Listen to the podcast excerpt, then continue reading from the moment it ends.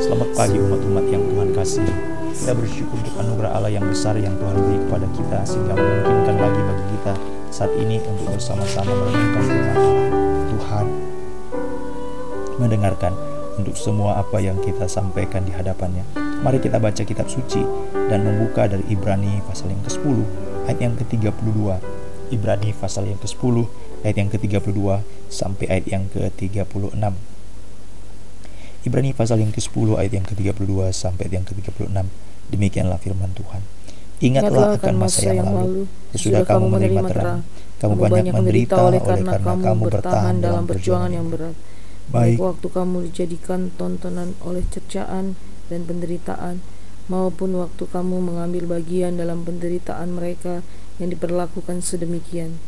Memang kamu telah turut mengambil bagian dalam penderitaan orang-orang hukuman, dan ketika, dan ketika harta, harta kamu dirampas, kamu menerima hal itu dengan sukacita, sebab kamu tahu bahwa kamu memiliki harta yang lebih baik dan yang lebih menetap sifatnya. Sebab itu, janganlah kamu melepaskan kepercayaanmu, karena besar upah yang menantinya. Sebab kamu memerlukan ketekunan, supaya sudah kamu melakukan kehendak Allah, kamu memperoleh apa yang dijanjikan itu. Puji Tuhan, sampai di sini pembacaan kitab suci. Umat-umat yang dikasih Tuhan, kita bersyukur untuk semua apa yang Tuhan sediakan bagi iman kita, sehingga dari awal sampai akhir sungguh-sungguh pekerjaan keselamatan itu adalah kasih karunia Allah jadi iman dari dia, keselamatan dari dia, kesempatan dari dia, cara dari dia, kekuatan dari dia. Dan pada waktu kita ikut Tuhan, itu bukanlah sesuatu hal yang boleh kita pandang enteng, ringan, tanpa ancaman. Tidak. Dalam segala sesuatu ada badai, ada pencobaan, ada ujian. Lebih tepatnya dikatakan seperti itu. Yang boleh Tuhan izinkan dan Tuhan berikan kepada kita supaya kita lewati. Sehingga dengan demikian itu merupakan suatu ujian bagi iman yang memperkuat kita untuk mengasihi Tuhan. Demikianlah halnya pada waktu orang-orang Ibrani memiliki sesuatu kesulitan, penderitaan, menghadapi begitu banyak ujian, tekanan, hal-hal yang tidak mudah, penderitaan. Ya, sungguh penderitaan mereka hadapi. Tetapi Alkitab berbicara bagaimana keselamatan itu telah diberikan. Bagaimana Allah telah mengerjakan dengan sempurna, terlalu banyak, terlalu besar yang dapat dipikirkan, yang dapat dipahami tentang apa yang Allah telah sediakan. Sehingga sangkin besarnya, sangkin indahnya, sangkin luar biasanya, hampir tidak ada alasan bagi orang-orang, khususnya orang-orang Ibrani, untuk kembali kepada masa lalu, untuk kembali kepada suatu kepercayaan berdasarkan iman simbolik yang diberikan Allah dalam tanda petik fotokopi. Ya, fotokopi, bukan keselamatan yang sejati atau sesungguhnya, tapi hanya merupakan bayangan, engkau sekarang sudah ada dalam sesuatu yang nyata, sesuatu yang sejati, yaitu korban Yesus Kristus yang sangat besar sekali saudara-saudara, tidak bisa sesederhana kita membicarakannya. Bahkan apa yang kita bicarakan berminggu-minggu tentang surat Ibrani ini masih sangat kurang dan sangat jauh dari sempurna. Tetapi apa yang Alkitab sedang bicarakan fokus kepada orang-orang Ibrani yang sedang mengalami penderitaan. Engkau telah mendengar tentang Kristus. Engkau telah dipaparkan Injil keselamatan Janganlah, janganlah engkau meninggalkan iman kepercayaanmu, meninggalkan Kristus. Jangan. Kristus terlalu ajaib sehingga tidak ada satu hal pun yang membuat engkau dapat membuat imanmu sia-sia. Tidak. Meskipun meskipun engkau dipaksa dalam tanda petik dipaksa dengan kesulitan, penderitaan seolah-olah engkau akan berbalik. Jangan sampai ada ancaman murtad pada waktu engkau mengerti kebenaran tapi engkau dengan sengaja untuk meninggal karena tidak melakukan kebenaran itu engkau hidupi, engkau buang. Kebenaran itu yang harusnya engkau dalami, engkau jalani, engkau abaikan murtad. Jangan ingatlah akan masa yang lalu. Sesudah kamu menerima terang, kamu banyak menderita oleh karena kamu bertahan dalam perjuangan yang berat. Jadi memang ini bukan sesuatu hal yang mudah. Ada suatu fakta yang Alkitab juga sedang bicarakan di sini pada waktu kamu menerima terang. Jadi yang pertama mari kita tak pikirkan secara bertahap bahwa orang yang percaya kepada Allah adalah orang yang menerima terang. Orang yang percaya kepada Kristus adalah orang yang menerima terang. Nah ini sebabnya merupakan suatu jaminan dari apa yang disebut dengan keselamatan, saudara-saudara. Orang yang menerima terang, mereka akan tetap hidup dalam terang. Orang yang menerima terang, mereka tidak akan lepas daripada terang orang yang sudah diselamatkan, mereka akan tetap menikmati sukacitanya keselamatan itu. Itulah sebabnya kalau kita baca dalam pasal yang ke-10 ayat 32, istilah kamu menerima terang itu akan ditambahkan lagi pada istilah sesuatu yang disebut dalam ayat yang ke-34 ya. Harta yang menetap sifatnya, menetap sifatnya. Jadi merupakan suatu hal yang sifatnya kekal, Saudara-saudara ya. Suatu hal yang sifatnya kekal, berbeda dengan yang bisa dirampas ayat 34, tidak kekal. Tetapi orang yang menerima terang 34 1034 menerima sesuatu yang kekal atau sesuatu yang menetap sifatnya atau sebaiknya kita langsung fokus lagi pada ayat yang ke-39. Alkitab mengatakan kita bukan orang yang mengundurkan diri. Kita bukan orang yang mengundurkan diri dan binasa. Jadi kalau kita baca premis-premis atau kalimat-kalimat ini, ayat 32, menerima terang.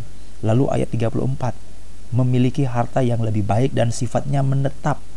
Kalau kita baca barangkali dalam ayat 35 itu adalah sesuatu yang tidak kamu lepaskan atau lebih tajam lagi dalam ayat 39 yang disebut dengan kita bukan orang yang mengundurkan diri. Jadi orang yang sudah dalam terang, dia akan tetap dalam terang. Orang yang sudah dalam keselamatan, dia akan tetap di dalam keselamatan. Orang yang sudah menerima anugerah Kristus dalam arti penyucian pengkudusan oleh darahnya, dia akan tetap berada dalam kondisi itu. Karena apa? Karena pekerjaan keselamatan bukan pekerjaan manusia. Jaminan keselamatan bukan dari jaminan manusia, sumber daya yang diberikan oleh Allah tidak pernah tetapi Alkitab mengatakan akan benar-benar terpelihara. Itulah sebabnya istilah yang menetap sifatnya. Itulah sebabnya istilah kita tidak akan memiliki sesuatu pengunduran, tidak tereduksi, kekuatan kita tidak semakin lemah. 1 Petrus pasal 1 ayat yang kelima. 1 Petrus pasal 1 ayat kelima.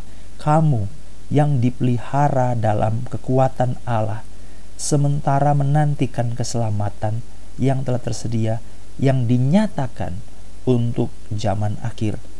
Kalau kita baca kalimat ini, maka saya pikir perlu untuk kita pahami betapa jaminan Allah itu besar, penting, agung, luar biasa, ajaib, melampaui pikiran kita.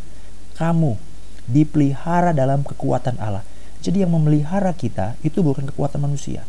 Sumber daya yang menjaga kita itu bukan sumber daya manusia, tidak akan tereduksi, tidak akan berkurang. Jadi kalau saudara nyalakan lilin, lilin itu akan terus meleleh, meleleh, meleleh, meleleh, meleleh, meleleh. Seberapa lama dia habis? Dia habis hanya sebatas sumber daya yang dia punyai. Kalau dia hanya 10 cm barangkali, atau diameternya hanya sekitar 4 cm barangkali, kita tahu bahwa lilin ini tidak akan lama bertahannya. Tetapi pada waktu dia punya sumber daya yang tidak pernah habis seperti matahari, maka kita tahu bahwa kita tidak perlu mempertanyakan, kita tidak perlu mengkhawatirkan, kita tidak perlu risau kapan ini akan selesai atau berakhir, karena sumber dayanya tetap bertahan. Nah, itu sebabnya Alkitab mengatakan, iman kita, keselamatan kita, dalam terang, kita dipelihara dalam kekuatan Allah. Jadi saudara boleh pikirkan, bandingkan dalam Ibrani pasal 10, ayat yang ke-35, lalu 34, itu merupakan bagian-bagian yang membicarakan di mana kita berada sekarang Jaminan kita siapa? 1 Petrus 1 ayat 5 dilanjutkan lagi. Bukan hanya dipelihara dalam kekuatan Allah, Alkitab mengatakan, karena imanmu, sementara kamu menantikan keselamatan yang telah tersedia. Jadi keselamatan telah tersedia, tapi belum dinyatakan. Jadi ini lagi satu misteri, saudara. Jadi keselamatan itu telah. Jadi pekerjaan keselamatan itu telah. Telah karena apa? Yang pertama, kita diselamatkan sebagai orang-orang oleh Kristus Yesus tetapi pemilihan itu dijadikan, dinyatakan, dilakukan sebelum dunia dijadikan. Bahkan sebelum kita lahir, kita dipilih menjadi anak-anak Allah. Demikianlah firman Allah katakan dalam surat Efesus bahwa kita dipilih. Bahkan pekerjaan kita adalah pekerjaan yang telah dipersiapkan sebelumnya. Efesus pasal 1 ayat 10. Jadi pekerjaan keselamatan itu adalah sesuatu yang telah perfect, telah terjadi. Yang kedua, Alkitab mengatakan bukan hanya keselamatan karena pemilihannya sebelum dunia dijadikan, tetapi Alkitab juga mengatakan pekerjaan keselamatan itu menjadi sempurna karena Yesus Kristus yang telah mati di kayu salib. Yang telah mati di kayu salib. Kalau surat Ibrani mengatakan bahwa pada waktu Yesus masuk ke tempat kudus, ke ruang suci, di mana dia menghadap Allah, membawa dirinya sendiri sebagai korban, maka dia menjadikan darahnya sebagai korban penebusan bagi orang-orang berdosa sejak zaman Adam. Sejak zaman Adam, suatu rentang waktu yang selama-lamanya dari sejak dunia dijadikan yaitu manusia jatuh ke dalam dosa. Sejak zaman Adam sampai kapan? Sampai nanti peradaban manusia ini tetap diizinkan Allah. Jadi korban Kristus telah jadi keselamatan telah tersedia. Telah karena panggilannya sebelum dijanjikan. Karena Kristus telah dan kita adalah orang-orang yang telah menerimanya. Walaupun belum dinyatakan, nanti baru nyata pada zaman akhir. Itu sebabnya Alkitab mengatakan dengan jelas kita tidak tahu bagaimana keadaan kita kelak. Jadi ini merupakan suatu pertanyaan yang memang suatu besar saudara-saudara. 1 Yohanes pasal 3 ayat yang kedua. Saudara-saudaraku, 1 Yohanes pasal 3 ayat yang kedua. Saudara-saudaraku yang kekasih, sekarang kita adalah anak-anak Allah. Telah dalam terang sudah diselamatkan telah. Sekarang kita adalah anak-anak Allah. Tetapi, tetapi belum nyata apa keadaan kita kelak. Belum, belum. Jadi keselamatan sudah dikerjakan. Amin, puji Tuhan. Pilihan sebelum didirikan. Amin, puji Tuhan. Tetapi memang belum dinyatakan bagi kita. Sehingga dalam ruang ini antara telah dan belum antara telah dan belum, antara sudah dan belum, antara yang dikerjakan sempurna dengan belum nyata, ada satu rentang, ada satu tanda tanya. Di sinilah yang disebut dengan misterinya Tuhan. Di sinilah disebut dengan suatu pertanyaan yang besar. Tapi di sinilah juga suatu pekerjaan yang disebut dengan pemberitaan Injil. Kenapa? Karena kita tidak tahu siapa yang sudah diselamatkan. Kita juga tidak tahu apakah orang itu sudah diselamatkan atau belum itu sebabnya kemarin kita renungkan suatu pencurahan hati pergumulan yang tidak mudah. Kalau kita tahu ada seseorang yang hidupnya jatuh bangun, jatuh bangun, jatuh bangun, jatuh bangun dalam dosa. Pilihannya ada dua. Yang pertama adalah orang itu adalah orang yang barangkali dia murtad. Kenapa? Dia sudah mendengar kebenaran. Dia sudah mendengar Injil. Dia sudah diberitakan suatu berita yang sangat mulia. Tapi dia jatuh Lalu dia bertobat, dia katakan, "Aku menyesal, aku mau balik." Lalu setelah dia bangun, satu waktu kemudian jatuh lagi. Maka orang seperti ini orang yang murtad, orang yang menolak kasih karunia Allah, orang yang tidak diselamatkan. Karena apa? Karena memang dia murtad, dia menghina darah perjanjian. Tetapi ada tipe yang lebih awal, yaitu orang ini sebenarnya belum mendengar Injil Kristus, belum diselamatkan, belum menjadi orang yang percaya kepada Yesus. Itu sebabnya dia jatuh bangun. Jadi memang orang yang murtad itu tidak mungkin dipulihkan saudara-saudara. Itu hanya menunggu waktu seperti kayu yang sudah dipisahkan, disisihkan untuk ditunggu dibakar ke api yang menyala. Itulah orang seperti itu. Jadi tidak ada harapan bagi orang seperti ini. Tapi sebaliknya, bagi orang yang belum diselamatkan, ini perlu kita doakan, ini perlu kita pergumulkan, ini perlu kita perjuangkan karena mereka belum sebenarnya diselamatkan. Mungkin mereka orang Kristen. Jadi itu sebabnya lebih indah kita membicarakan itu faktor yang kedua, yaitu orang itu belum diselamatkan. Daripada kita bicara orang itu diselamatkan tapi jatuh bangun, berarti dia sudah murtad. Karena prinsip keselamatan itu adalah prinsip yang sifatnya tetap, bukan prinsip yang berubah-ubah. Kalau dia sudah dalam terang, maka dia sudah mendapat bagian yang sifatnya tetap dan tidak binasa. Kalau dia sudah diselamatkan, maka dia dipelihara dalam kekuatan Allah. Kalau dia sudah menjadi orang yang percaya kepada Kristus, maka dia disebut sebagai anak-anak Allah. Alkitab mengatakan bahwa orang yang tetap orang yang diselamatkan. 1 Yohanes pasal 3 ayat yang ke-6 dan ayat yang ke-7. 1 Yohanes pasal 3 6 dan ayat yang ke-7. Karena itu, setiap orang yang tetap berada dalam dia tidak berbuat dosa lagi. Jadi orang yang sudah diselamatkan tidak berbuat dosa lagi. Karena apa? Karena dia sudah diselamatkan. Nah pertanyaannya, kenapa orang itu masih terus-menerus berlarut-larut dalam dosa? Pilihannya dua. Yang pertama, dia belum diselamatkan. Mungkin dia sudah dalam gereja, tapi dia belum mengalami kelahiran baru. Mungkin dia dilahirkan dari keluarga Kristen, tapi dia belum mengalami kelahiran baru. Itu sebabnya dia berdosa. Dia mungkin memimpin pujian, ikut pelayanan dalam gereja, tapi masih hidup dalam perjinahan, hidup dalam kedegilan hati, keras hati, keras kepala. Kalau kita pikir positif, orang ini belum diselamatkan. Tapi sudah ikut melayani loh. Dia lahir dalam keluarga Kristen. Iya. Itu orang tuanya takut akan Tuhan. Iya. Itu adalah orang yang dari lama sudah 40 tahun anggota gereja. Iya. Tapi dia belum lahir baru. Ini pikir positif. Kenapa? Karena orang yang sudah di dalam terang, dia adalah orang yang sifatnya tetap dan tidak berbuat dosa lagi. Anak-anak Allah. 1 Yohanes pasal 3 yang ke-6. Ah, enggak, dia sudah diselamatkan dia sudah mendengar Kristus Yesus, dia sudah pernah mengambil keputusan untuk percaya kepada Yesus. Berarti negatif. Apa negatifnya? Orang ini murtad. Karena orang yang sudah di dalam terang, dia tidak berbuat dosa. Tapi kenapa dia berlarut-larut dalam dosa? Dia tahu bahwa ibadah itu merupakan indikator daripada keselamatan yang telah diterima. Tapi kenapa dia masih kebaktian itu satu minggu, satu bulan, dua bulan, tiga bulan, tidak pergi ke gereja, Bagaimana mungkin orang yang dahulu itu kebaktian, rajin, aktif, tapi tiba-tiba drop, hilang total sama sekali. Negatifnya, dia orang yang murtad. Nah, jadi Alkitab mengatakan ini prinsip di mana keselamatan itu perlu menjadi satu jaminan yang tetap. Karena dari sini kita bisa mengerti siapa kita dan bagaimana. Tetapi kembali lagi, karena ini ruang misteri antara apa yang dinyatakan dengan apa yang belum, marilah kita sungguh-sungguh berjuang. Marilah kita sungguh-sungguh berdoa supaya kita menyadari, mengkoreksi terus diri kita sendiri dan memberitakan Injil karena ada gap, ada satu misteri yang Tuhan saja yang tahu. Kita tidak ngerti. Alkitab mengatakan dalam pasal yang ketujuh, 1 Yohanes 37, Anak-anakku, janganlah membiarkan seorang pun menyesatkan kamu.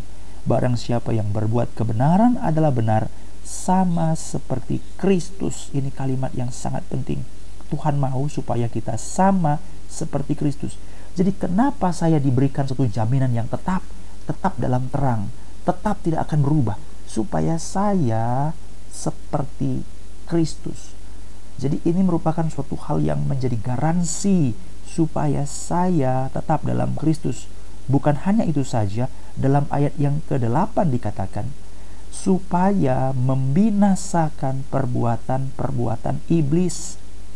Membinasakan perbuatan-perbuatan iblis sama seperti anak Allah Kristus menyatakan diri supaya ia membinasakan perbuatan-perbuatan iblis. Demikian juga setiap orang yang lahir dari Allah tidak berbuat dosa lagi. Karena dalam diri kita ada benih ilahi. Jadi kalau kita renungkan tahapan demi tahapan apa yang Allah kerjakan, itu menunjukkan betapa Tuhan memberikan jaminan besar kepada kita. Kenapa Yesus Kristus harus datang ke dalam dunia? Kenapa dia harus ambil dari bayi? Dia harus lahir, dia harus jadi anak kecil, anak remaja, menjadi seorang muda. Kenapa dia ikuti tahapan-tahapan itu sama seperti saya dan saudara? Kenapa?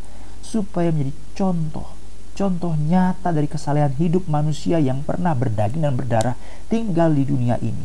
Sehingga dengan demikian dia menjadi suatu model dari kita bahwa manusia daging yang berdarah ini memungkinkan untuk hidup tanpa dosa, saleh di hadapan Allah. Kenapa? Karena Yesus. Yesus adalah contohnya. Sehingga pada waktu dia datang, dia datang untuk membinasakan perbuatan-perbuatan iblis. Bahkan misalnya dalam Ibrani pasal yang ketiga, kalau kita baca kalimat firman Tuhan itu, untuk apa dia mengerjakan semua ini, saudara-saudara? Untuk apa dia mengerjakan semua ini? Karena dia ingin menghancurkan membebaskan kita dari suatu jerat maut, suatu orang yang hidup dalam ketakutan sehingga kita dibebaskan. Ibrani pasal 2 ayat yang ke-14. Karena anak-anak itu adalah anak-anak dari darah dan daging, maka ia juga menjadi sama dengan mereka dan mendapat bagian dalam keadaan mereka supaya oleh kematiannya jadi sama seperti 1 Yunus pasal 3 tadi ayat yang ke-7, ayat yang ke-9, ia memusnahkan dia yaitu iblis. Supaya apa? Ayat 15 Ibrani 2:15. Dengan jalan demikian ia membebaskan mereka yang seumur hidupnya berada dalam perhambaan. Jadi ini bicara misi pembinasaan.